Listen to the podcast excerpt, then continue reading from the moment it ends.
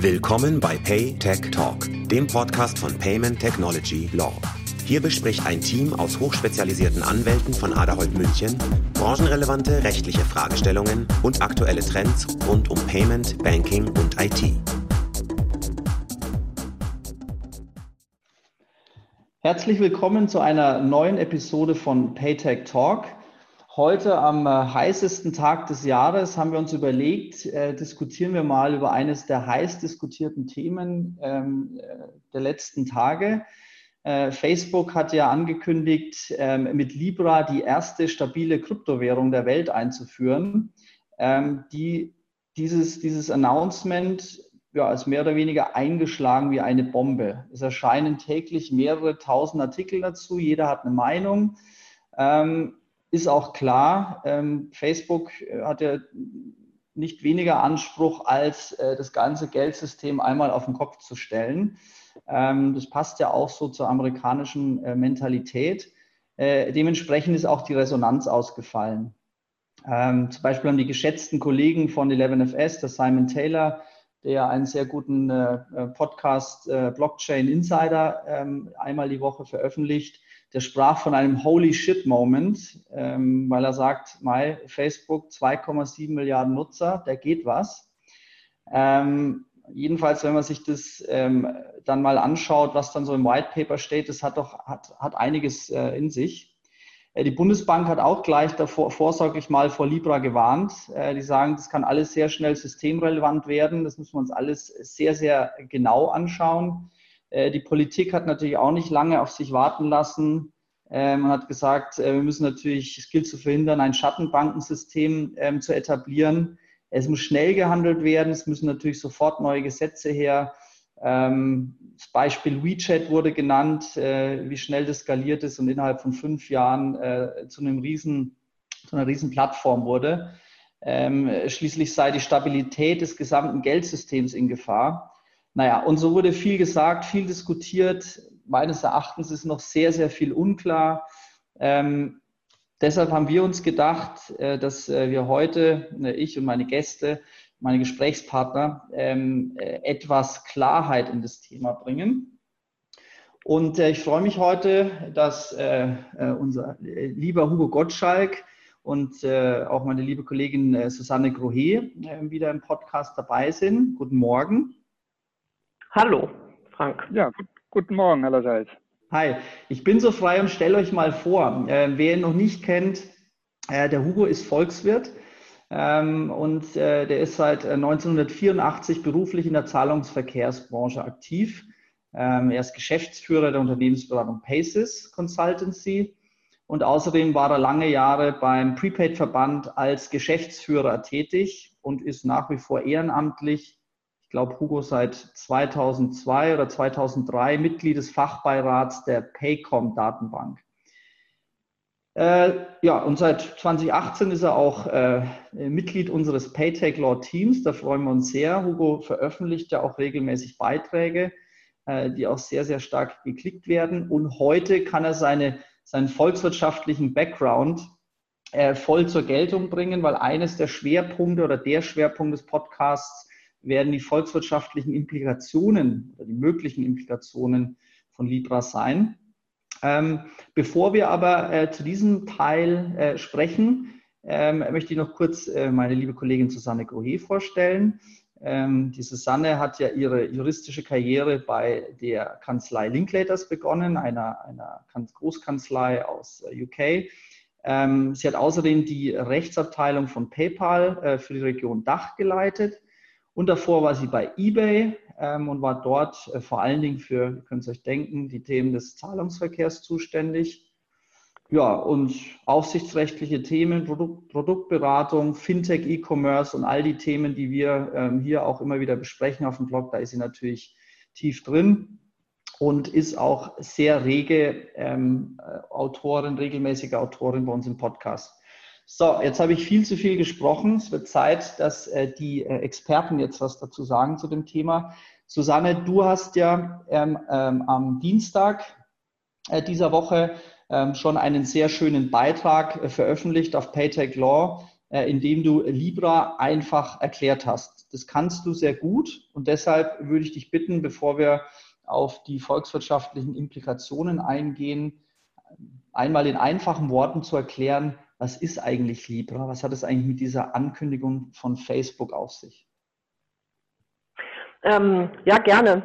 Also ich versuche es wirklich ganz einfach zu machen, weil ich, äh, weil ich gemerkt habe, wenn man, wenn man jetzt nicht im Payments-Umfeld ist, sondern so mit normalen Menschen spricht, dass die dann häufig so ein bisschen Berührungsängste haben, weil da halt Blockchain und so vorkommt und dann ist es so, als ob man das nicht verstehen kann. Das stimmt natürlich nicht.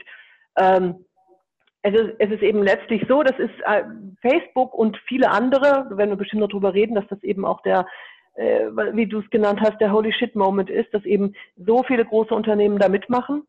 Ähm, die haben sich zusammengeschlossen und gesagt, wir werden eine globale Währung schaffen. Das steht in einem White Paper, also ist im Grunde so eine Art, wo sie ihre Pläne vorstellen. Und äh, Kryptowährung deswegen, weil das auf der Blockchain-Technologie basiert. Das heißt, von der Idee her eben auf einer Distributed Ledger, also auf unterschiedlichen Servern, sage ich jetzt mal, und nicht auf einem zentralen, sondern auf vielen Computern. Allerdings Unterschied zum Bitcoin, wo jeder, der sich eine Software runterlädt, mitmachen kann, wollen Sie das erstmal so machen, dass es nur mit einer Erlaubnis ähm, äh, mitgemacht werden darf. Und jetzt im Moment gibt es 28 Mitglieder und sollen bis zu 100 werden. Und hier, was man da alles so mitbringen muss, sind erstmal so 10 Millionen Dollar. Und dann braucht man halt eben entsprechende Serverkapazitäten und ähm, muss irgendwie auch wirklich relevant sein. Ähm, das ist ein ganz, ganz großer Unterschied und deswegen die Blockchain-Puristen schreien natürlich auch, das ist eigentlich alles gar nichts. Ähm, das eine sogenannte Permission Blockchain, also nur eine mit Erlaubnis, ist, ist widerspricht dem ganzen Gedanken der, der Blockchain, des Dezentralen, des eben nicht einer, einer Instanz, die über Dinge entscheidet. Das ist bei Libra in der Tat anders, wobei klar ist, dass Sie sagen, das ist der Phase 1 und in einer Phase 2 soll es dann geöffnet werden, aber in der Phase 1, um das Ganze zum Laufen zu bringen, ähm, werden es diese Mitglieder sein, die sich dann zusammentun in einer Libra Association. Das wird ein Schweizer Verein sein, wo die alle drin sind und die sollen dann auch darüber entscheiden, ähm, ja, wie, wie, wie, wie das angelegt wird, das, also sie wollen das Geld eben, die Libra Coin äh, mit, mit äh, tatsächlichen Werten hinterlegen. Im, Im, Vergleich zum Bitcoin, der ist eben nicht hinterlegt, sondern der hat den Wert, den wir ihm zumessen und wir wissen eben auch, wo der ist mal sehr, sehr viel wert und dann fällt er auch ganz stark. Das ist bei Libra soll es anders sein. Sie wollen tatsächlich echtes Geld hinterlegen äh, in kurzfristigen Anleihen, in Staatsanleihen, in Geldwertkonten, also das äh, global aufgestellt. Ähm, und äh, ja, das ist, das ist, deswegen wird viel darüber gesprochen, dass es sich dabei um einen sogenannten Stablecoin handelt, also nicht einer, der, dessen Wert so wahnsinnig fluktuiert, sondern der sich vermutlich an den sehr starken Währungen, die in diesem Korb drin sind, dann äh, orientieren wird, dass man vielleicht davon ausgehen kann, dass er sich irgendwo zwischen dem Dollar und dem Euro einpendelt. Das wäre jetzt eine ähm, vom Wert her. Aber das ist natürlich die Frage, ob das wirklich so ist und kann ja auch eine unserer Fragen später sein. Ja, ähm, das, ist, das ist kurz, was ist Libra? Und da stellen sich natürlich sehr viele Fragen dazu. Ja, absolut. Sehr, sehr viele Fragen. Du hast ja schon angesprochen, die Puristen äh, unter den Blockchain-Jüngern, die sagen, das ist ja Teufelszeug. Es ist ja auch auffällig, oder jedenfalls, ähm, jeden, jedenfalls mal die Gründungsmitglieder, es ist auffällig, dass in dem Kreis äh, derer, die da eben starten, in der, Libra Association. Ähm, erstens, das ist keine einzige etablierte Bank. Jetzt nehmen wir mal PayPal außen vor, ist ja auch eine Vollbank, aber sagen wir mal von den relevanten äh, alten Banken ist niemand dabei. Und auffällig ist außerdem, dass es sehr US-lastig ist. Ähm, habt ihr beide da eine Idee, eine Meinung, warum das so ist? Also ich, ich habe da eine Meinung zu, die ist aber vielleicht nicht so offiziell sagbar, aber meine Meinung ist, dass die sich halt einfach alle kennen, weil die alle am gleichen Ort wohnen. Ich glaube, das ist mehr aus so einem, also ich stelle mir vor, das Ganze ist aus so einer Barbecue-Party entstanden, wo die sich halt getroffen haben, weil die alle in Palo Alto wohnen und dann haben sie gesagt, Mensch, das wäre doch mal ein Ding und so ist das dann entstanden. Und außerdem die Mitgliedschaft ist da offen, also man muss nur Geld mitbringen und da kann man, äh, kann man mitmachen. Naja, jetzt ist ja 10 Millionen für mich, Hugo, und für dich, Susanne, und äh, für uns vielleicht äh, nicht unbedingt äh, sofort stemmbar. Aber wenn man sich anschaut, dass jetzt beispielsweise ein Amazon, gut, die sitzen jetzt auch nicht in Palo Alto, sondern in Seattle, aber auch ein Google nicht dabei sind, ähm, habt ihr dafür eine Erklärung? Die überlegen, sich, die überlegen sich vielleicht eigene Währungen.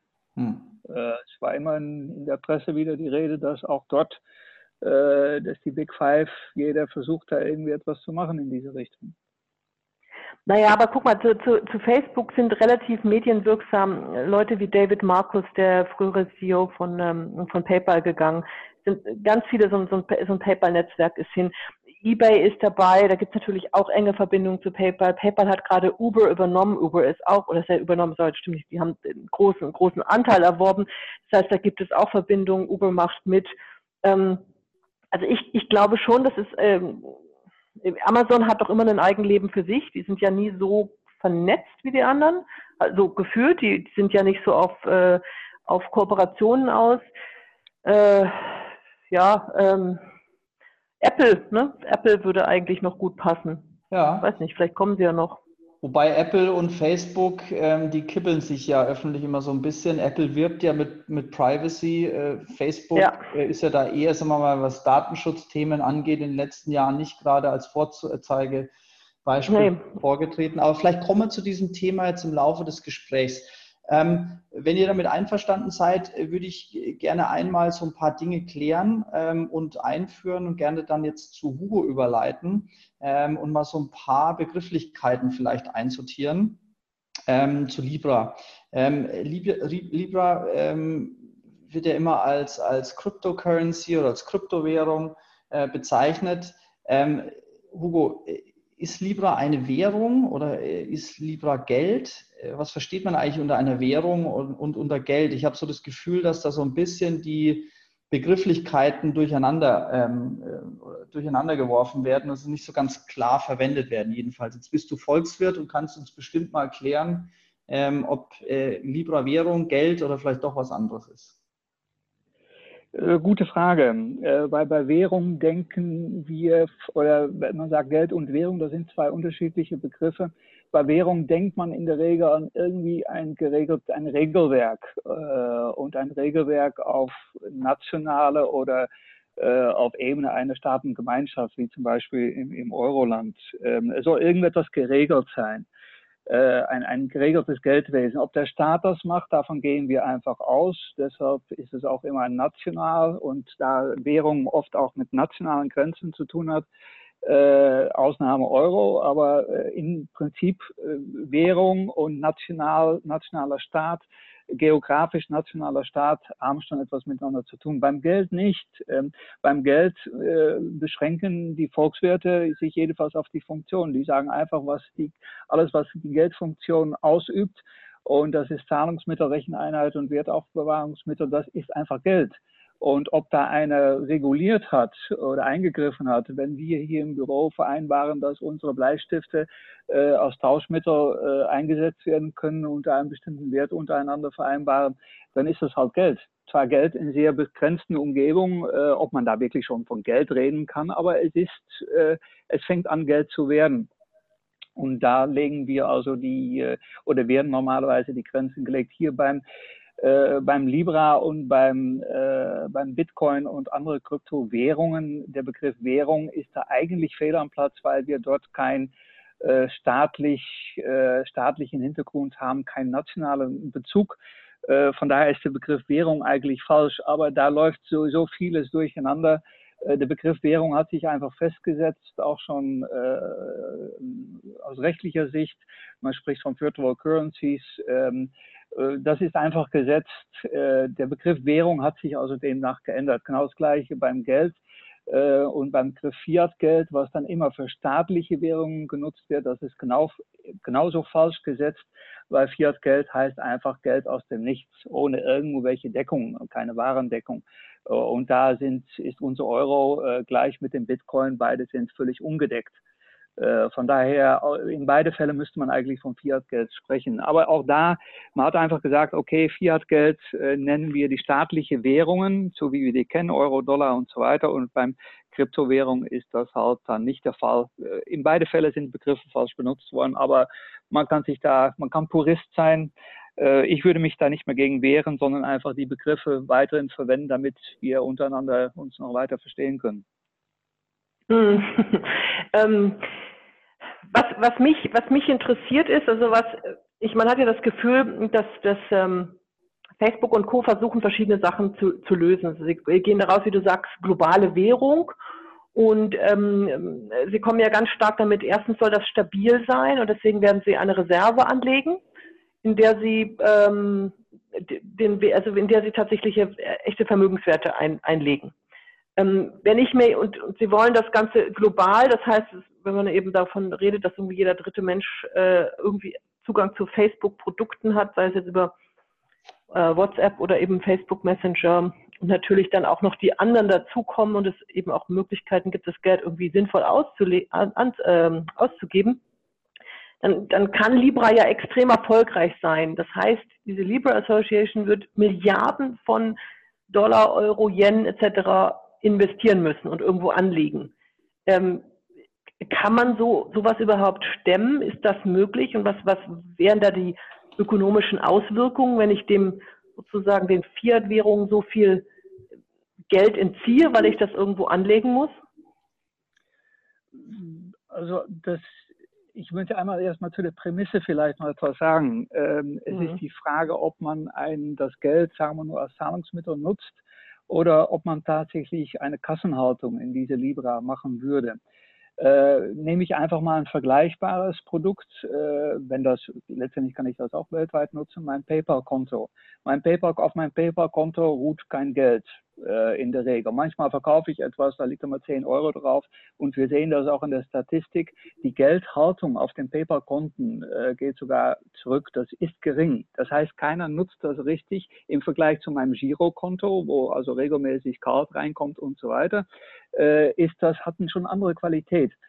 Äh, es ist beim Libra die Frage, kommt es zu diesen, sagen wir, neue Qualität, dass ich auch wirklich Geld auf diesen, auf dieses dezentrale Konto auch halten werde oder nicht, oder ob ich es letztendlich nur um Transaktionen durchzuführen und das Konto eigentlich immer mehr oder weniger im Nullbereich führe. Das ist eine, eine ganz wichtige. Äh, naja, da würde ich, na, natürlich, aber Hugo, ist das nicht die Interessenlage? Also ich, ich persönlich, wenn ich es mir jetzt überlege, zum international bezahlen, kann ich mir das ja vorstellen ob ich jetzt mein Geld in Libra anlegen würde, sage ich jetzt im Moment, oh, habe ich, glaube ich, nicht. Aber wenn ich jetzt zum Beispiel in einem Land wohnen würde, wie zum Beispiel Venezuela, wo die, wo die eigene Währung nichts wert ist oder wo ich sehen kann, wie die verfällt, dann kann man natürlich schon auf die Idee kommen, dass man das Geld rettet und es in Libra anlegt. Das heißt, das kann man wahrscheinlich gerade bei einem globalen Aussicht gar nicht sagen, was passieren wird, oder? Das ist richtig. Ich habe, also das stimmt, ich habe vorher aus meiner europäischen äh, oder deutsche Perspektive einfach mal überlegt, würde, was würde ich mit so einem Libra-Konto machen? Ich würde es wahrscheinlich ähnlich handhaben wie ein PayPal-Konto.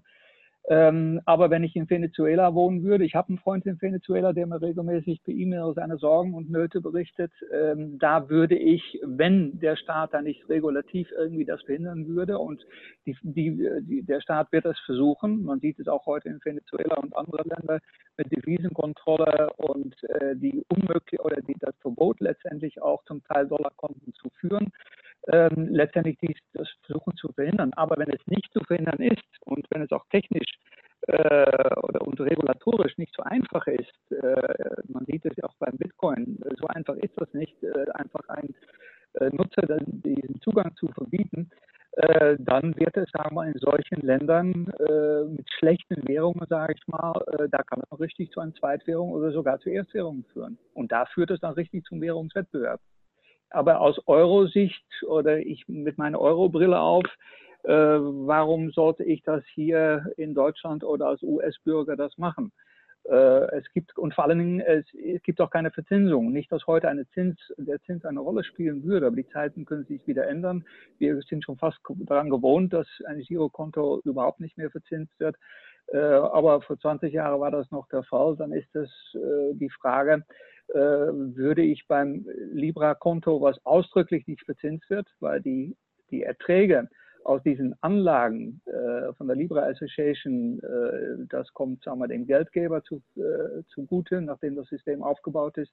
äh, dann ist es eine Frage, ob ich das äh, machen würde. Also es gibt eigentlich in Ländern mit gute Währung eigentlich keinen Grund dafür, äh, das zu machen. Es sei denn, weltweit wird, würde die Libra wirklich als Transaktionswährung die bestehenden Währungen ersetzen. Aber warum?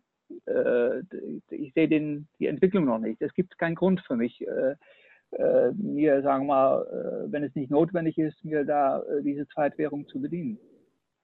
Naja, ich, als, als Grund würde ich dir jetzt mal nennen, wenn ich ein Unternehmen bin, das beispielsweise äh, sehr global aufgestellt ist, dann habe ich immer das Problem, dass ich äh, sozusagen in, in, in schwierig vergleichbar meine Abschlüsse habe, dann habe ich manche in Dollar, dann habe ich manches in Euro, dann habe ich Währung, also habe ich einfach Währungsverluste und muss mir auch muss zum Beispiel etwas in Dollar einkaufen und äh, verkaufe aber in Euro, das heißt, ich muss Hedging betreiben etc.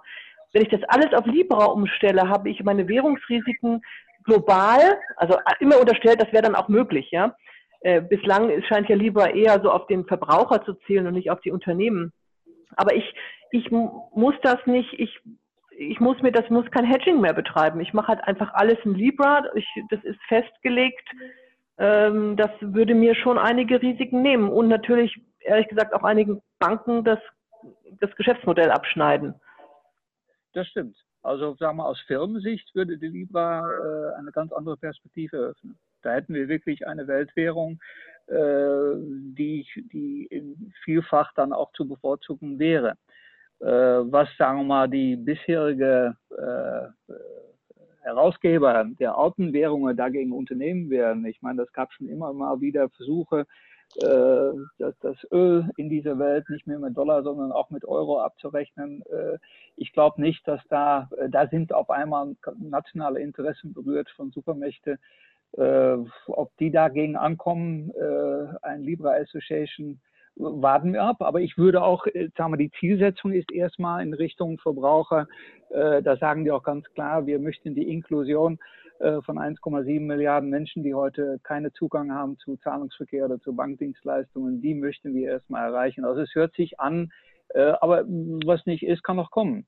Aber vielleicht noch mal kurz zu deiner erste noch zu deiner Frage es findet natürlich hier äh, ein, eine Geldschöpfung statt. Das Geld, es wird irgendwo wurde das mal dargestellt, das Geld, was reingenommen wird, aus jeder Libra wird äh, herausgegeben dadurch, dass ich äh, diesen Wert, diesen Währungskorbwert sagen wir mal, die Hälfte wäre Dollar, die Hälfte wäre Euro, dass ich, sagen wir mal, für ein Libra 50 äh, äh, Dollar Cent und 50 Euro Cent einzahlen würde, gedanklich, und daraus äh, wird dann ein Libra, die dann rausgegeben wird. Dieses eingenommene Geld verschwindet ja nicht in irgendeinem Geldspeicher. Äh, sondern das wird äh, im Kreislauf bleibt es drin. Äh, das wird angelegt, das führt oder die sagen selbst kurzfristige Staatsanleihen, aber auch vorwiegend auch ähm, einfache Bankanleihen, also Sichteinlagen, die dort geführt werden. Das heißt, das Geld bleibt im Umlauf, die Geldmenge vermehrt sich. Aber, aber ich, wenn ich mir das, wir, wir reden ja jetzt nicht über ein paar Millionen, wir würden, wenn das Ganze fliegt, wir über Milliarden, die, wenn auch kurzfristig, halt einfach nur auf Konten liegen. Das heißt, dann so ein Euro könnte doch schon in der Volatilität ähm, oder er wird einfach nicht mehr so viel genutzt, weil das, was vielleicht sonst in Euro abgewickelt würde, jetzt in Libra. Und ich habe das mal so verstanden, wenn eine, wenn eine Währung eben nicht so nachgefragt wird, dann ist sie nicht mehr so viel wert. Das ist das in zu einfach gedacht. In diesem Szenario könnte es tatsächlich dazu kommen, dass äh, die Nachfrage nach ähm, nach, äh, wenn die Libra steigt, aber letztendlich die, die eingenommene Gelder, die, die bleiben im Umlauf. Das heißt, die Nachfrage äh, nach Euro-Sichteinlagen und Dollar-Sichteinlagen bleibt. Nur ist die Frage, was mit dem Geld gemacht wird. Ähm, kann das, also die, die stellen sich dann auch irgendwelche Erträge vor. Ähm, und äh, es muss auch kurzfristig äh, hochliquide bleiben weil es kann ja sein, die garantiere, dass immer wieder eine Rückzahlung möglich ist. Ähm, ich vermute mal, wenn das System richtig zum Laufen kommt, äh, dann weiß man, dass diese Rücklage gar nicht mehr erforderlich ist, sondern dass höchstens äh, vielleicht 20 oder 30 Prozent regelmäßig umgetauscht werden können. Das heißt, die können also auch dort in längerfristige Anlagen äh, das Geld, das Geld anlegen. Aber ähm, also, kurze ja. Zwischenfrage dazu. Jetzt spitzen wir es mal zu und gehen wir mal davon aus, dass Libra ähm, so eine große Bedeutung erlangt, ähm, sowohl von der Nutzerseite, also die, die bezahlen, als auch die Händlerseite, die, die die Zahlung akzeptieren. Ähm, jetzt gehen wir mal davon aus, dass die Leute zunehmend mit Libra bezahlen. Ähm, und dann geht ja das Geld, also die Fiat-Währung, erstmal wo auch immer hin, äh, in den Speicher, in den Tresor, auf Bankkonten, in Staatsanleihen, sonst wohin, aber werden vielleicht im täglichen Umlauf nicht mehr genutzt. Das heißt, wenn ich jetzt in den Supermarkt gehe, zahle ich eben nicht mehr in Euro, sondern nur noch in Libra. Wenn ich mir ein Auto kaufe, nur noch in Libra. Flugreisen, nur noch Libra. Ähm, hätte das nicht dann doch Auswirkungen, weil dann haben wir ja keinen Umlauf mehr von Euro. Das heißt, der Euro wird aus dem Geldsystem rausgenommen, ich sage das jetzt aus der Laiensphäre, und verschwindet irgendwo, liegt irgendwo statisch rum und ist nicht mehr in Umlauf.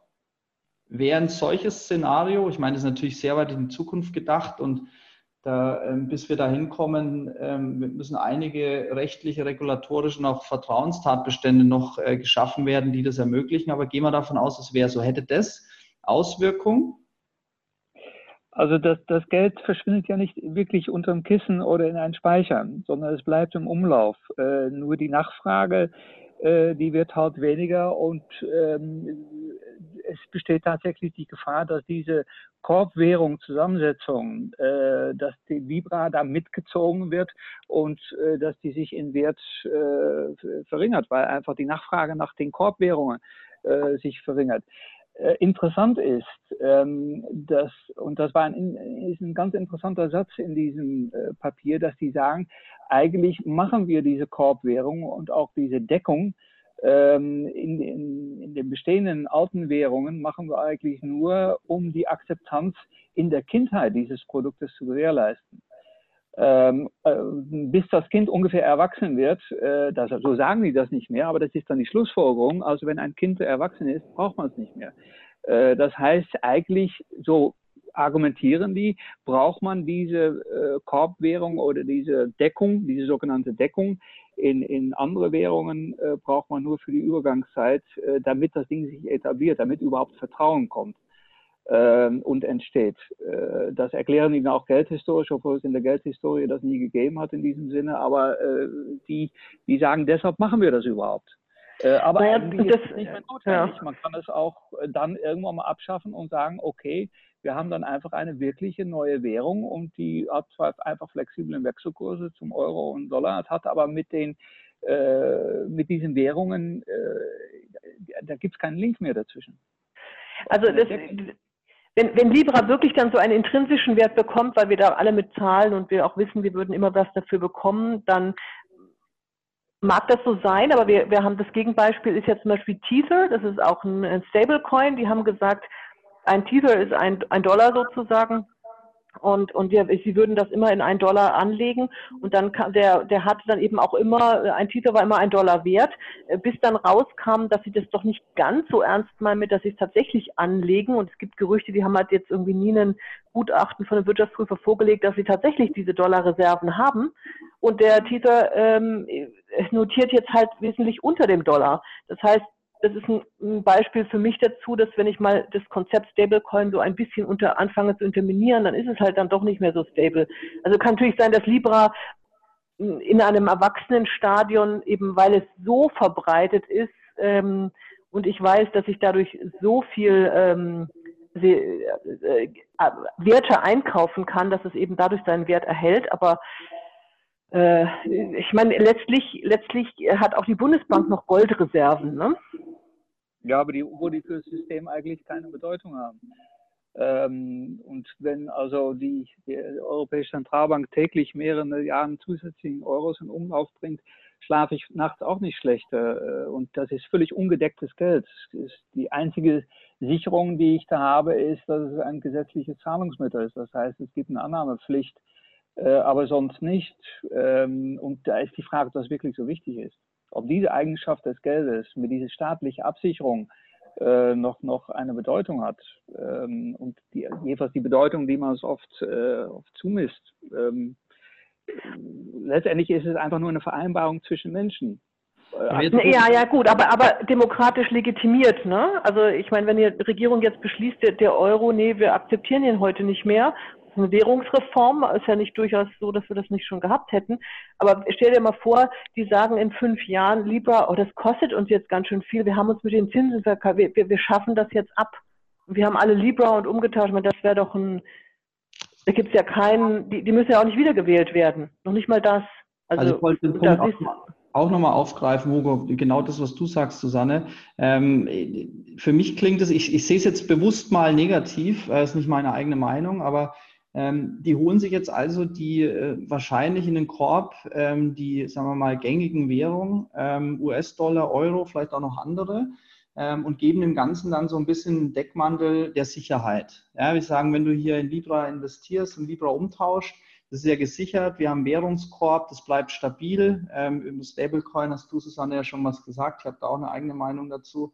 Ähm, bin da kein großer Fan davon. Ähm, aber du gibst dem Ganzen so ein bisschen Anschein, ist ja alles sicher, ist ja alles safe. Jetzt sagst du, Hugo, ähm, naja, wenn das Kind dann erwachsen ist, äh, dann braucht es das gar nicht mehr, äh, weil dann hat Libra einen intrinsischen Wert, wenn es alles läuft und dann funktioniert das. Jetzt gehe ich auf die Eingangsdiskussion äh, zurück. Äh, wir haben momentan, das kann sich ändern, 28 Mitglieder, die sitzen alle in, äh, im Silicon Valley, in Palo Alto. Ähm, und die sind diejenigen, die die sogenannten Nodes sind. Also die kontrollieren dieses ganze, dieses ganze Ding. Ähm, jetzt ist halt die Frage, ähm, Stabilität der Währung, kennen wir, braucht immer Vertrauen.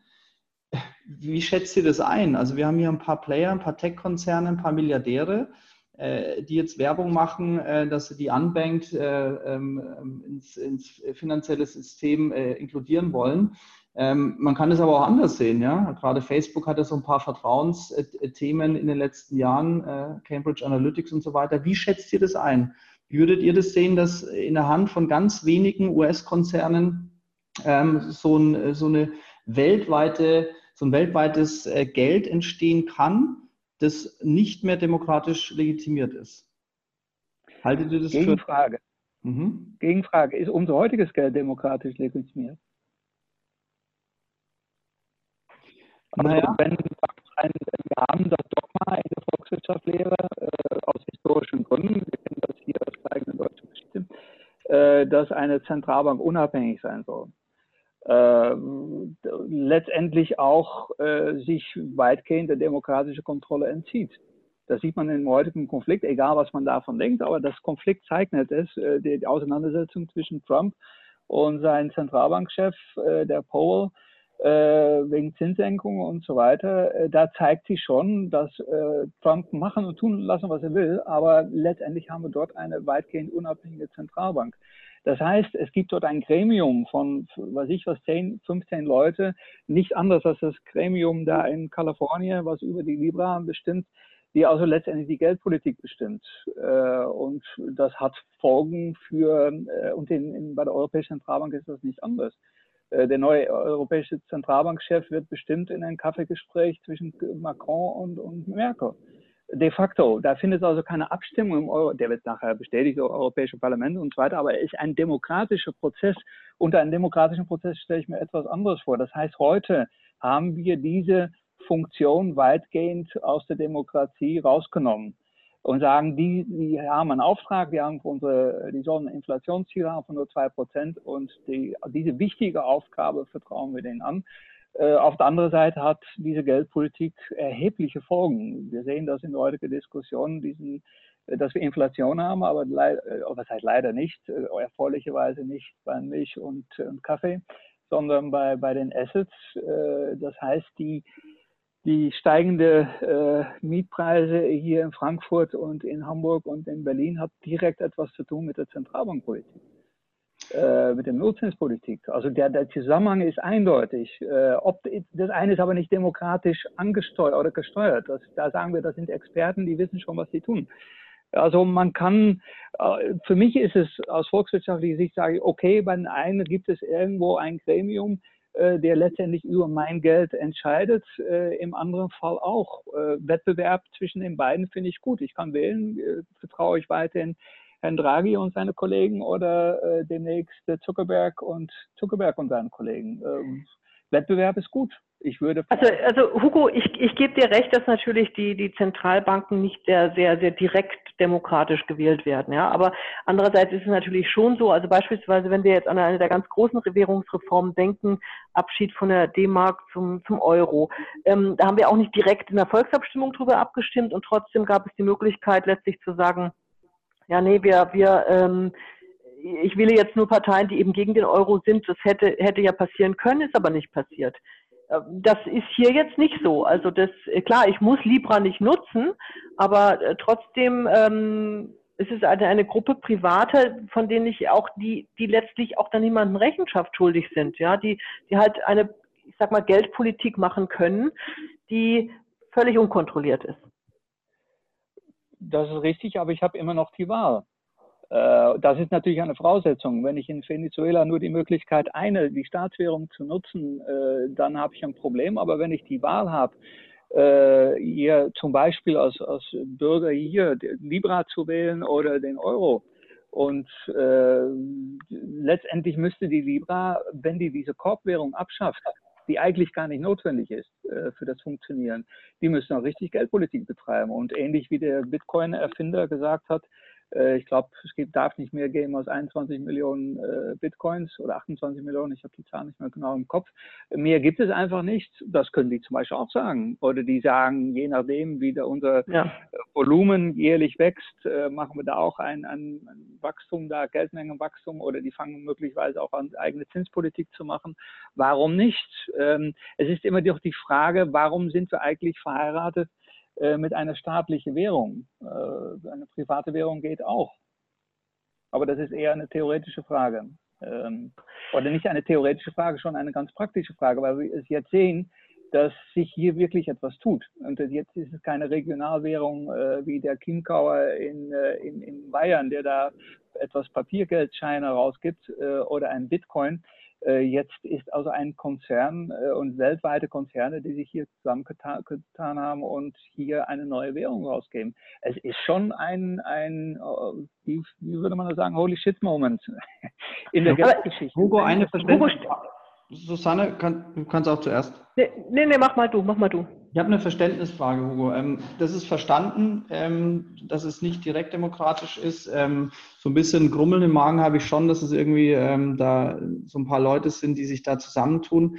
Aber das kann sich ja noch erweitern. Wie ist das denn eigentlich bei der Fiat-Währung? Wer verdient denn letzten Endes Geld, wenn man Geld schafft und was passiert dann damit? Mein Verständnis ist, aber korrigiere mich bitte wenn ähm, äh, in den USA Dollar entstehen, ja, das wird halt Geld gedruckt, dann habe ich hier Dollar. Ähm, der 100 Euro, der 100 Dollar Schein ist ja nicht 100 Dollar wert, ähm, äh, sondern der hat den Wert, den man ihm halt gibt, aber die Herstellung kostet ja nicht 100 Dollar. Das heißt, ähm, dieses, ich glaube, der Dave Birch hat es Seniorage genannt, ähm, ein gewisser, gewisser Geldfluss bei der Schöpfung landet ja bei dem, der das Geld schöpft. Ähm, was passiert Richtig. mit dem Geld, äh, das da geschöpft wird, das verdient wird und wo fließt es hin? Hast du da, hast du da Insights, was heute passiert? Weil das wäre dann möglicherweise auch interessant ähm, für Libra später, äh, wenn das geschöpft wird. Also das heutige Geld, die alte Währungen, sage ich mal, die werden ja geschöpft von den Zentralbanken und von den äh, Geschäftsbanken, die also die Möglichkeit haben, über Sichteinlagen. Also wir haben das Bargeld, klar, das Bargeld spielt eine geringe Rolle. Ähm, da ist natürlich ganz offensichtlich ein Stück Papier äh, ist weniger wert, als was da drauf gedruckt ist. Aber das meiste Geld wird geschaffen durch Sichteinlagen, die die Geschäftsbanken schöpfen, die die Geschäftsbanken äh, errichten können. Und äh, die Gewinne, die sich daraus ergeben, haben wir die Geldschöpfungsgewinne, die teilen sich Zentralbank und die Geschäftsbanken. Das ist ein lukratives Modell. In hier, bei dem Libra, ist es dann halt die Libra Association, äh, der hier, sagen wir mal, die, die Geldschöpfungsgewinne äh, einstreicht und äh, in beide Fälle ist es weitgehend privatisiert. Kannst du es noch also ein bisschen genauer erklären? Was, Gewinn, was, was heißt, teilen sich die Gewinne? Weil wenn ich also die Möglichkeit habe, wenn ich also einen Kredit äh, schaffe, äh, dann ist das letztendlich, äh, schreibe ich auf ein Konto, schreibe ich äh, einfach ein 1 mit drei Nullen und dann habe ich äh, demjenigen einen Kredit von 1000 Euro gegeben als Bank. Äh, sobald er, sagen wir mal, mit diesem Geld in meinem Kreislauf bleibt, habe ich kein Bauchschmerzen. Problem entsteht erst, wenn er das Geld zu eine andere Bank überweist, dann kann ich gegebenenfalls haben, bekomme ich ein Liquiditätsproblem. Erst dann brauche ich, sagen wir mal, das eigentliche Geld, das Zentralbankgeld. Äh, wenn wir untereinander bleiben als Banken, können wir theoretisch äh, eine, eine unlimitierte Menge an Geld schöpfen. Und wenn wir gegenseitig, sagen wir mal, die Tagesalden äh, vergleichbar, sagen wir, die Clearingsalden akzeptieren würde, kann man Geld schöpfen bis, bis ins Unendliche. Die Probleme haben wir nur dadurch, dass wir Liquidität brauchen, die, die Länder of Last Resort, also der Zentralbank mit seinem Zentralbankgeld und natürlich die Kunden, die hin und wieder sagen, okay, Giralgeld ist schön, aber ich brauche jetzt Bargeld. So, und auch dann bin ich wieder auf das Zentralbankgeld angewiesen. Und das ist unsere heutige Geldordnung. Und äh, ohne, sagen wir, wenn man diese Abhängigkeit vom Zentralbankgeld verringern können, äh, habe ich, dann schöpfe ich Geld. Das heißt, das meiste Geld, was im Umlauf ist, äh, aus Euro, ist äh, vermutlich privat geschöpft. Und da, da kommen natürlich auch entsprechende Gewinne. Das ist ein lukratives Geschäft. Äh, und wir, wir sagen, dass diese Geldordnung in Ordnung ist. Äh, was heißt, die meisten sagen das. Es gibt natürlich auch äh, die ganze Diskussion mit dem Vollgeld, die Vollgeldreformansätze. Sicherlich auch schon in der Schweiz gab es vor einem oder vor zwei Jahren gab es eine Volksabstimmung, die, glaube ich, mit 30 Prozent dafür waren, die Rest war dagegen, dass man dieses, sagen wir, diese private Geldschöpfung, diese privatisierte Geldschöpfung äh, ob man die nicht verbieten würde und was man sagt, okay, eigentlich darf nur die Zentralbank Geld schöpfen in dem Sinne. Äh, und das geht, da gibt es also mehrere Möglichkeiten dazu. Aber jedenfalls diese Geldreform, die wir heute haben, ist die Geldschöpfung auch schon weitgehend privatisiert. Also von daher, und wenn man sagt, das ist okay, warum sollte man dann hier Bauchschmerzen haben? Ja, aber das heißt, die Gelder, die, für die bei den Zentralbanken jedenfalls, ähm, also die Gewinne, die da eingehen, die sind doch jedenfalls, in mein Verständnis, korrigiert mich, wenn ich es falsch sehe, die kommen doch dann jedenfalls äh, in, den, in den Staatshaushalt, jedenfalls richtig, Richtig, richtig. Die werden also nicht privatisiert, äh, sondern die, es sei denn, die Zentralbank ist eine privat in Griechenland und in der Schweiz äh, handelt es sich zum Teil noch um richtig private Zentralbanken. Ähm, aber wenn die Bank, äh, dann ist das letztendlich, kommt in den Staatshaushalt und äh, der Scholz wird sich freuen jedes Mal. Der freut sich auch jedes Jahr drüber. Und bei Libra ist es doch so, dass es, und das hast du, Susanne, eingangs kurz erläutert, bei Libra ist es doch so, dass ähm, die Gelder, die durch sozusagen, also durch das Schaffen der Werte und auch durch die Verzinsung, die man möglicherweise erzielt oder mit, der, mit dem Arbeiten des Geldes verdient, äh, die kommen ja nicht über einen Umweg wieder dem äh, Nutzer zugute, sondern den Mitgliedern der Libra Association, oder Susanne? Ja, die sollen, sollen zunächst mal die Kosten decken und, und dann letztendlich äh, den, den, äh, ja, den, den Mitgliedern zugutekommen. Ähm, und zwar gibt es ja auch neben, dem, neben der Libra-Währung, äh, soll es auch noch so, ein, so eine Art Investment-Coin geben, äh, der ausgegeben wird an die an die Mitglieder und das ist äh, sozusagen, also wenn man das jetzt mal von der Bitcoin, wenn er von das wegnimmt, dann ist das hat das so wie so Dividendencoupons, so stelle ich mir das vor. Mhm ich dann eben die Verzinsung darüber, was übrig bleibt von den Kosten. Das ist ja noch die Frage, wie das, ob das alles so finanziell funktioniert. Das wissen wir ja noch nicht. Ne? Aber es stimmt, die Geld, die, die, die Einnahmen werden im System gesteckt äh, und äh, kommen letztendlich den Investoren zugute. Also da wird es also richtig äh, alles privatisiert. Eine Verstaatlichung ähm, des Geldwesens, Hugo. Eine, Privatisierung, eine Privatisierung des Geldwesens, nicht Verstaatlichung. Das ist interessant. Das wäre, sagen wir mal, ist, ist die alte Frage äh, oder eine, eine wichtige Frage. Und da gibt es, sagen wir mal, in der Volkswirtschaftslehre zwei natürlich, sagen wir mal, zwei Extrempositionen. Die heutige Situation ist eigentlich, ähm, ja, wo wir stecken irgendwo dazwischen, wie ich vorher schon erklärt habe. Wir haben zwar einen Zentralbanker, das meiste Geld wird irgendwie da doch privat geschöpft.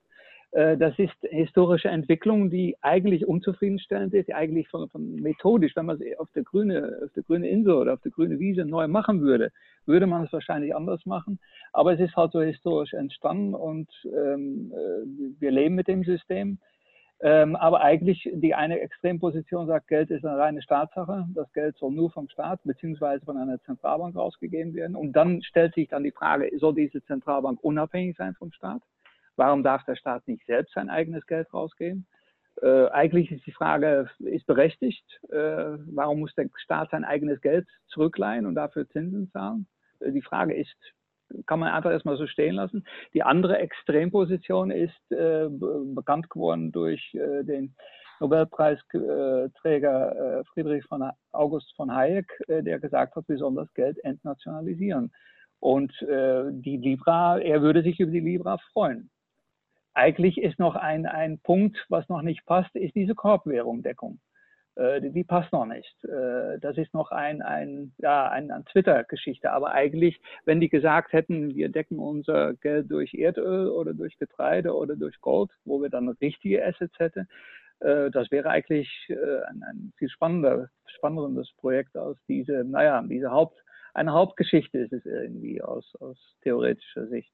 Aber das sind die beiden Extrempositionen. Entweder, dass man sagt, warum sollte noch der Staat eigentlich für die Geldversorgung zuständig sein? Wir glauben alle dran, aber das hat meine Eltern haben damals auch geglaubt, dass der aus der Steckdose Elektrizität vom Staat kommen sollte und die Post vom, auch vom Staat vorbeigebracht wird. Heute sehen wir das anders. Ja, dafür kommt sie auch kaum noch, aber ähm, es ist jetzt ein, ein defetistischer Kommentar. Aber ich, ich, ich möchte da trotzdem nochmal einhaken, weil das Problem ist dieser globalen Währung ähm, ist ja dann doch, das ist, wird eben, eben auch Notenbankpolitik gemacht. Ja? Und, und Libra könnte ja zum Beispiel sagen, da gibt es ein Land, das, das äh, in regulatorische Steine in Wert legt und dessen Währung im Korb ist. Und dann wird das jetzt aus dem Korb rausgeschmissen zum Beispiel. Was, was hätte das möglicherweise für, für, äh, für Auswirkungen auf so ein Land? Ich meine, die werden die Notenbanken nicht erpressbar durch Libra, wenn es sehr, sehr erfolgreich ist. Das stimmt. Der, der, das wäre natürlich dann nochmal ein weiterer Todesstoß für diese, für diese Währung, wenn die aus dem Korb rausgeschmissen wird. Ähm, zum Beispiel der, der Rubel wäre drin und in Russland kommt eine Krise und diese Libra Association hält sich dieses Recht auch ganz bewusst vor. Die sagen, wir können auch eine Währung, wenn es zur Krise kommt, äh, den einfach mhm. rausschmeißen. Äh, die Währung ist schon abgewertet, äh, die kommt dann, wird auch aus dem Korb rausgeschmissen. Das hat natürlich dann einen verstärkenden Effekt. Das stimmt. Auf der anderen Seite muss die, in diesem Fall die russische Regierung, sich dann auch überlegen, äh, warum ist meine Währung schlecht und warum haben wir jetzt einen Wettbewerb? Warum gehen jetzt alle äh, zu, der, zu, diesen, äh, zu diesen Privatwährungen, zu dieser Zweitwährung und nutzen nicht mehr meine Währung? Äh, da entsteht dann ein Wettbewerb und äh, Wettbewerb führt in der Regel äh, bei freiem Wettbewerb zu einer Verbesserung der Dienstleistung oder der Güter. Das, das, ja, das ist natürlich jetzt wirklich philosophisch, weil man kann natürlich auch sagen, das unterstellt, dass sich alle Wettbewerber rational verhalten und zu einer Gewinnmaximierung und einem besseren Service und so weiter. Aber man, es gibt ja, wir wissen leider auch, dass Menschen ja teilweise einfach vielleicht nur aus Rache so, äh, ja. Und mein Beispiel war ja nicht nur, der Rubel entwertet sich, sondern die Russen ähm, stellen regulatorische Hürden auf, so dass Libra sagt, so, den zeigen wir es jetzt mal. Es wäre nicht wirklich Geld also wäre nicht wirklich von, von, von äh, äh, sozusagen vom, vom Wert her gerechtfertigt, sondern einfach als, als eine Art Rache. Das, und da wird es dann eben schwierig, wo ich dann denke, hm, gut, kann man sagen, ist Notenbanken total frei davon? Weiß ich nicht, aber ähm, bei privaten Unternehmen kann es natürlich eher sein. Wobei wir immer sehen müssen, es werden irgendwann mal 100 sein und 100 sind halt auch schon recht viele. Ne? Bestimmt, dann wäre, sagen wir mal, eine Erpressungssituation und schon ähnlich vergleichbar, ähnlich vergleichbar wie dann äh, ein, ein Facebook letztendlich die äh, oder andere soziale Medien. Ich möchte jetzt keinen, also ganz aber sagen wir soziale Medien wie Facebook dann letztendlich auf demokratisch wahren Einfluss nimmt durch irgendwelche Fake News und so weiter. Also ich meine, die Situation hatten wir bereits. Mhm. Äh, dann wird es natürlich schon, dann ist es, diese Macht der Konzerne ist dann schon mit einem Fragezeichen zu versehen. Es ist auch die Frage, ob es, sagen wir wenn wir, wenn diese Entwicklung, je nachdem wie sich äh, die Libra sich entwickeln würde, aber es stehen vermutlich auch andere in die Startlöcher, die möglicherweise etwas Besseres machen würden. Äh, ein anderes Konzept. Ähm, also, dass es möglicherweise mehrere Privatwährungen gibt, die von Firmen, Konglomerate rausgegeben werden. Es ist also, ich würde es erst, sagen wir, der, der Anfang einer Entwicklung, äh, die, äh, das ist natürlich auch die Frage, aber das ist jetzt nicht unser Thema, ob man die regulatorisch im Griff bekommt, äh, ähnlich wie mit den sozialen Medien und die ganze Macht der sozialen Medien oder halt nicht. Das ist ein, eine politische Frage.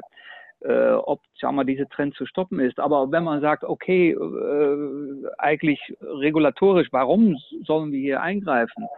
Ähm, wir müssen letztendlich irgendwelche Standards festlegen und äh, in Deutschland kann ich mir ein VW kaufen oder ein Peugeot und so weiter. Es gibt ja nicht mal einen einheitlichen Standardauto wie damals in der DDR.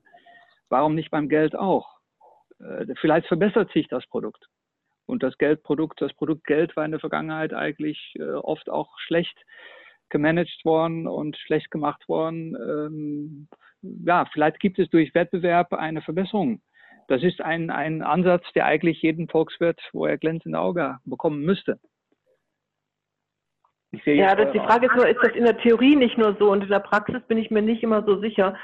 Äh, also wir haben ja, wir haben ja viele solche Projekte, wo Dinge privatisiert wurden, sie sind dann doch nicht besser geworden.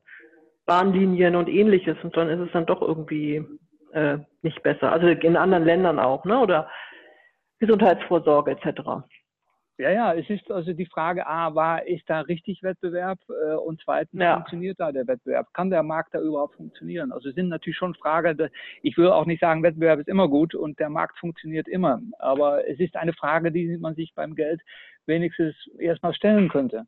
Ohne ja. kategorisch abzulehnen und sagen, nein, das war schon immer Staatssache und äh, und es ist, äh, das soll auch in Zukunft zur Staatssache bleiben. Also ein interessanter Blick, Hugo. Die Regulatorik, die besprechen wir ja tatsächlich äh, später, würde ich jetzt auch ausblenden, weil da gibt es, glaube ich, echt große Baustellen. Aber ich finde den Blick auf das, was du jetzt sagst, sehr interessant. Ähm, das ja, und wir haben ja eingangs gesprochen, Amazon, Google, ähm, vielleicht auch Apple, vielleicht auch ähm, Alipay und WeChat Pay Vielleicht entstehen da ja ein paar äh, Projekte, die aufgrund der Größe der Nutzer natürlich eine wunderbare Plattform bieten für ein Produkt, das schnell skaliert werden kann. Wir sehen ja, wie lange das dauert, beispielsweise in, in Deutschland ähm, auch mal ein Konkurrenzprodukt zu PayPal zu bauen, wenn es überhaupt geht. Da wird viel diskutiert und kommen viele Zehn-Punkte-Pläne ähm, und dann werden die wieder zurückgenommen und äh, da wird viel geredet, aber nicht gemacht. Und äh, hier ist äh, dieser Holy Shit Moment, äh, wo plötzlich äh, große Kaliber sagen, so pass auf, das machen wir, hier ist das White Paper, nächstes Jahr geht's los. Ähm, bei denen kann man davon ausgehen, dass die technische Umsetzung das alles funktionieren wird, ähm, dass das eine gute Qualität hat. Und wenn das viele machen, dann kann sich ja einfach äh, Kraft des Faktischen möglicherweise eine ganz neue Nebenwährung oder eine, eine Art Geld entstehen, mit denen die Leute bezahlen das fand ich ganz interessant, den Blick mal so zu sehen, weil es einfach weltweit ähm, und schnell umgesetzt werden kann. Es stellt sich allerdings für mich noch die Frage, aber die brauchen wir jetzt nicht äh, zu diskutieren. Die würde ich wahrscheinlich im, im, nächsten Blogbeitrag mal ansprechen. Warum eigentlich Libra als, eigentlich als Zahlungssystem eine eigene Währung braucht? Warum?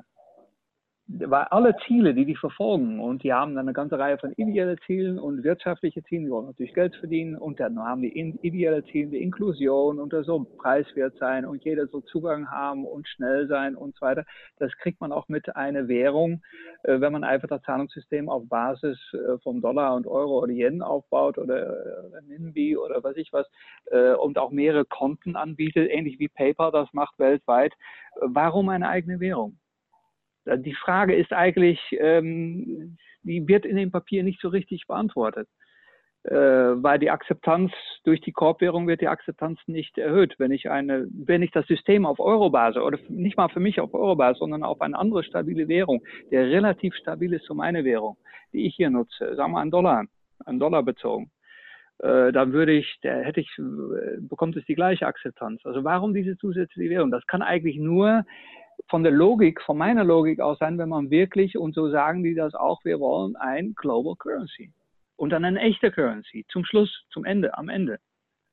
Dann ja, meine, meine These dazu ist, dass das deren, deren Versuch ist, aus dem Thema E-Geld rauszukommen, aber das sollten wir wirklich nochmal ähm, separat diskutieren. genau. Das wäre ein, das wäre interessant, wenn die deshalb nur deswegen eine eigene Währung äh, machen, um aus das Thema E-Geld rauszukommen. Das wäre ein, das wäre eine sehr spannende, spannende Hypothese. Aber, Aber, das Interessante ist, ich habe gelesen, dass, ich weiß nicht genau, wer das war, der CEO von WeChat oder sowas, der hat dann gesagt, ich weiß gar nicht, warum die ganze Welt sagt, Libra ist jetzt so eine neue Errungenschaft. Wir haben WeChat und wir haben auch so eine Art WeChat-Coin, Das ist auch eine eigene Währung, die nutzt nur keiner. Wir haben dann gemerkt, dass die Leute halt dann doch eben die, die nationale chinesische Währung lieber haben.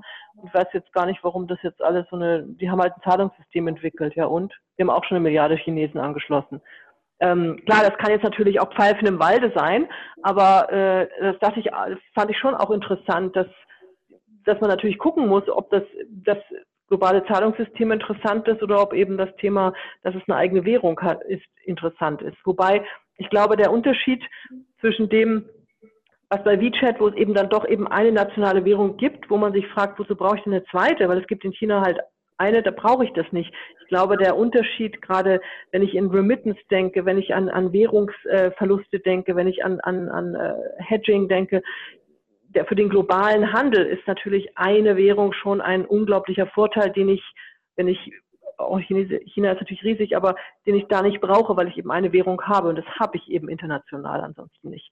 Und die anderen, dann wäre man schon sehr abhängig von der Notenpolitik, entweder der, der USA oder der EU oder welche Währung man dann auch nimmt und natürlich wiederum abhängig, der, äh, der Dollar ist sehr stark vom Öl abhängig, ja, dann würde, wäre diese Währung auch von politischen Einflüssen abhängig, die nicht kontrollierbar sind. Aber jetzt vielleicht mal eine, an, äh, an, der Stelle eine andere These, Susanne. Vielleicht geht es gar nicht mal so sehr um, um Abhängigkeiten von Währungen und so. Vielleicht ist ja auch ein ganz banaler Effekt dahinter. Ich meine, Facebook ist jetzt nicht, also ähm, die Libra Association gehört jetzt nicht Facebook, diese eines von 28 Mitgliedern. Ähm, aber das Wallet, ähm, das da entsteht, das gehört sehr wohl ähm, Facebook und hat Facebook auch sozusagen weitere Daten, die sie über dieses Wallet äh, von den Nutzern bekommt. Über Social Media hat sie ja eh schon, äh, sind wir eh schon Gläsern, da gibt es relativ viel, was Facebook über uns weiß. Ähm, und über die Wallet, ähm, die ja möglicherweise sogar so ausgestaltet werden soll, dass der User gar nicht mit, ne, mit der Private Key rumhantieren muss, dass er möglicherweise gar nicht weiß, was das ist, ist ja vielleicht auch gar nicht wichtig sondern Facebook verwaltet äh, den Private Key, ein echtes Custodian Wallet. Ähm, vielleicht ist auch einfach nur die Idee dahinter, dass Facebook sagt, es ist doch toll, wenn ich jetzt auch noch über die, über die finanziellen Daten äh, verfüge, die, über die ich, wo, wo ich momentan noch keinen Einblick habe. Kann das auch ein Aspekt sein? Also wäre jetzt für mich naheliegend. Würde ich auch so sehen, nur auch da stellt sich, äh, dass diese Datengewinnung ein, ein wichtiger Punkt sein kann und auch ein wichtiges Motiv, aber auch da brauche ich keine eigene Währung. Die Währung kann ja nur eine Tarnung sein. Also was da, warum die das machen, Hugo, ich fand deine Erklärung äh, mit einer Weltwährung sehr einleuchtend. Ich fand auch das, was Susanne sagt einleuchtend, aber nicht alles, was die im, im Silicon Valley sagen, ähm, ist ja sozusagen ähm, das, das, das hehre Ziel oder das wahre Motiv. Ähm, ich meine, auch ein Binance, das innerhalb von einem Jahr ähm, zum, zum Marktführer wurde, äh, auch die werben natürlich mit, äh, mit Wohltätigkeit und dass, da, dass die hier und da wohltätige Zwecke verfolgen. Also ich nehme Facebook dieses, ähm, äh, diese ähm, finanzielle Inklusion, ähm, also das wird nicht das einzige Ziel sein. Ich möchte Ihnen gar nicht absprechen, dass Sie das fördern wollen, aber die wahren Hintergründe ja. dürften wahrscheinlich auch andere sein, ja. Und deswegen glaube nee, ich. Nee, es, es, es, muss, es muss auch um eine Monetarisierung. Also das sind, das sind alles keine gemeinnützigen Vereine, das glaube ich auch nicht. Genau. Aber es ist auch, die sind auch nicht alle böse. Also ich meine, äh, jetzt. Äh, nee, nee, nee, ach was, überhaupt nicht. Das glaube ich auch nicht. Aber ich glaube, die, ich glaube ehrlich gesagt sogar, die glauben wirklich an das Gute. Die Frage ist nur, ob es gut rauskommt, weil gut gemeint ist ja nicht immer gut gemacht. ähm, das, das, das, das wird super spannend, ja. Ähm, aber ich, was ich natürlich schon sehr lustig finde, ist, wenn man sich jetzt gerade anguckt, dass wir politisch gesehen ja auch in Amerika eine ganz, ganz starke Besinnung auf den Nationalstaat haben sei das jetzt hier in Europa, sei das eigentlich überall. Und jetzt kommt Silicon Valley und sagt, ah ja, wir machen jetzt mal eine globale Währung. Es ist schon äh, nicht America First, ne? es ist einfach mal A bold statement, first. würde der Amerikaner ja, sagen. Ja, ja, ja, genau. Think big or go home, das kennen wir von den Amerikanern. Ja. Ich finde die Einstellung ja. gut. Äh, mit dem Blick auf die Uhr, ähm, ich würde euch beide gerne noch eine Frage stellen. Und zwar, lasst mal lasst mal die Regulatorik außen vor. Da machen wir einen eigenen Podcast dazu ähm, oder mehrere Podcasts dazu. Lasst die mal komplett weg. Ähm, vielleicht, Susanne, wenn du Anfragen machst oder Hugo, ist egal. Äh, der Blick in die Glaskugel. wo seht ihr Libra in fünf Jahren und warum glaubt ihr, dass das ähm, in fünf Jahren so aussieht? Oh, das ist fies. Es tut mir leid, es war nicht abgesprochen. Nee, das war nicht abgesprochen und da kann man gut. Ja. Also einfacher ausgedrückt, gebt ihr Libra, wie gesagt, Regulatorik wegdenken, geht davon aus, die kriegen es irgendwie hin, ähm, was wahrscheinlich naiv ist. Aber geht mal davon aus, regulatorisch kriegen die es in den Griff. Traut ihr Libra zu, dass die signifikanten, äh, einen signifikanten Teil des Geldwesens auf den Kopf stellen, äh, dahin, dass man sagt, es kann zu, teilweise zu einer echten Zweitwährung werden, die Leute nutzen? Oder sagt ja. ihr, das ist ein bold Statement, ähm, das ist eine, der Beginn einer Bewegung. Ich habe heute auf den Bitcoin-Kurs geschaut, über 11.000 Euro. Da tut sich was. Also was ist da eure Einschätzung? Also, okay, also ich, in der Tat wäre meine Antwort gewesen, ich bin mir nicht sicher, ob das regulatorisch äh, wirklich so einfangbar ist und, und ob es da nicht sehr viele ähm, Dinge jetzt geben wird, die denen in den Weg gelegt werden, die es möglicherweise scheitern lassen. Aber dann ist, das ist, der Geist ist aus der Flasche, dann wird es jemand anders versuchen, der wird es dann vielleicht, also das, das, aber wenn wir das außen vor lassen, hat es die Chance, ja, ähm, bei der Menge an Nutzern und bei und die, was ich glaube, dass das Geniale an dem, was sie gemacht haben, ist, sie haben ihr eigenes Ökosystem kreiert.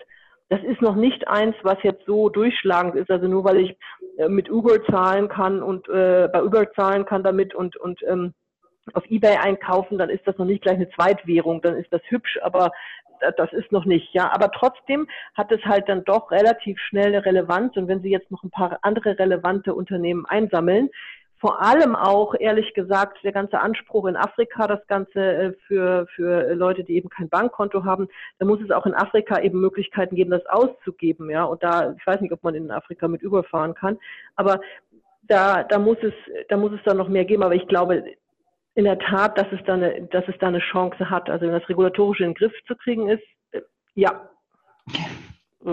Dann hat das eine Chance. Und dann ist das richtig, richtig holy shit. Das war schön. Schönes Schlusswort, aber Hugo, von dir hätte ich auch gerne noch ein Schlusswort. Also in den, in den, äh, in den Bereichen, in den Wirtschaftssegmenten, wo heute die, äh, die, die gerade die grenzüberschreitende Zahlungen schwierig sind oder viel Geld kosten, äh, Remittance und so weiter, und da sind äh, doch ein erheblicher Markt, und in den Ländern, wo äh, eine, sagen wir, eine schlechte Währung da ist, ähm, da sehe ich äh, auch wirklich auch ein größeres Potenzial in den, ich sag mal, für den, für den Euro-Bereich oder für den amerikanischen Markt ähm, sehe ich da keine, derzeit noch keine großen Vorteile als Verbraucher da das zu machen. Äh, und die zweite Frage ist äh, die Sensibilität, äh, die, äh, in, die eigentlich langsam entsteht durch die ganze Waage-Diskussion. Die Sensibilität ist, äh, wem gebe ich lieber meine Daten? Äh, ein Privatkonzern oder meine Bank oder dem Staat? Ähm, oder gar nicht. Äh, das, ist eine, ich, das ist eine Frage, die ich jeder für sich irgendwie beantworten muss, aber die wichtig wird und die irgendwie wichtig, äh, auch in Zukunft wichtiger wird. Und davon würde ich sagen, hängt auch der Erfolg solcher solche Projekte ab, weil die Datengewinnung äh, ist im Bereich bargeldlosen Zahlungsverkehr natürlich ein, ein, ganz wichtiger Aspekt, ein großer Nutzen hier für den, für den, für den Anbieter. Und da ist die Frage, inwieweit auch die, die Nutzer diese Sensibilität entwickeln oder nicht, oder ob das eine aussterbende Generation ist, der noch immer sagt, äh, warum sollte mein Zahlungsverkehr überwacht werden und äh, von wem überwacht und wer kriegt die Daten. Also das sind Punkte, die ich nicht einschätzen kann. Äh, derzeit sieht es eher düster aus von daher hätte, sagen wir, solche, solche Ansätze äh, wäre, könnten zum Erfolg kommen, bis man dann irgendwann mal merkt, äh, an wem man sich ausgeliefert hat. Aber dann ist es vielleicht zu spät. Sehr gut. Das war auch ein schönes Schlusswort. Also eine, Susanne meint, äh, durchaus eine Chance, Regulatorik, hm, müssen wir schauen. Ähm, Hugo sagt, wir müssen schauen, ähm, wem wollen wir eigentlich vertrauen, wem Daten, vertrauen wir unsere Daten an. Ähm, das sollte sich jeder darüber Gedanken machen, weil möglicherweise ist es dann, wenn Libra ähm, Erfolg hat und man vertraut sich Libra an, möglicherweise zu spät, weil man sich gedacht hat, hätte ich es lieber anders gemacht. Das kann natürlich andersrum genauso sein. Das war ein toller Podcast. Das ist immer ja, natürlich erfrischend, wenn man sich mit Experten wie euch unterhält, ähm, die tief in die Themen eindringen. Herzlichen Dank dafür, dass ihr euch die Zeit genommen habt. Ähm, ich hoffe, wir konnten einiges vermitteln und klarstellen. Äh, lieber Hugo, liebe, liebe Susanne, ich glaube, es bleibt viel Raum für Folgepodcasts. Ihr beide habt es schon angesprochen. Wir müssen uns mal damit befassen, äh, mit der ganzen E-Geld-Thematik. Was ist eigentlich Libra? Ist es E-Geld? Ja, ist es vielleicht, fällt es vielleicht unter die neue Kategorie Kryptowert, äh, der jetzt äh, im Januar 2020 eingeführt werden kann im KWG im Zuge der Umsetzung der fünften Geldwäscherichtlinie. Äh, Geldwäschethemen werden eine Rolle spielen. Es wird eine Rolle spielen, wie man äh, so eine globale Währung global ähm, beaufsichtigen kann und, und, und. Wenn ihr Ideen habt, ähm, liebe Zuhörer, die ihr gern ähm, behandelt wissen wollt, äh, schreibt uns auf den bekannten Kanälen, schreibt Hugo, schreibt Susanne, schreibt mir, schreibt äh, Paytech Law. Wir greifen es gern auf, schreiben dazu äh, Blogartikel und werden die auch im Podcast behandeln. Jo, ich würde sagen, let's call it a day. Ähm, es sind 34 Grad, zeigt das Thermometer. Hugo, du bist standhaft geblieben, äh, auch ohne Klimaanlage. Susanne, du hast es auch geschafft. Ich denke, jetzt haben wir uns eine Abkühlung verdient. genau. Ja, dann ja. wünsche ich euch einen Dank. schönen sonnigen Tag. Euch auch. Tschüss. Danke. Ciao. Tschüss. So, liebe Zuhörer, wenn es euch gefallen hat, würden wir uns wie immer freuen, schöne, eine, eine schöne Bewertung zu bekommen auf iTunes, aber auch, auch auf Soundcloud. Äh, für Anregungen, auch kritischer Natur, sind wir sehr offen und sehr dankbar. Nur so können wir uns verbessern. Äh, ja, bleibt uns treu und freut euch auf die nächsten Podcasts. Es bleibt spannend. Ciao. Das war Pay Tech Talk, der Podcast von Payment Technology Law. Schön, dass Sie heute dabei waren. Weitere Informationen zu Payment, Banking und IT finden Sie auch auf paytechlaw.com und in unserem Newsletter.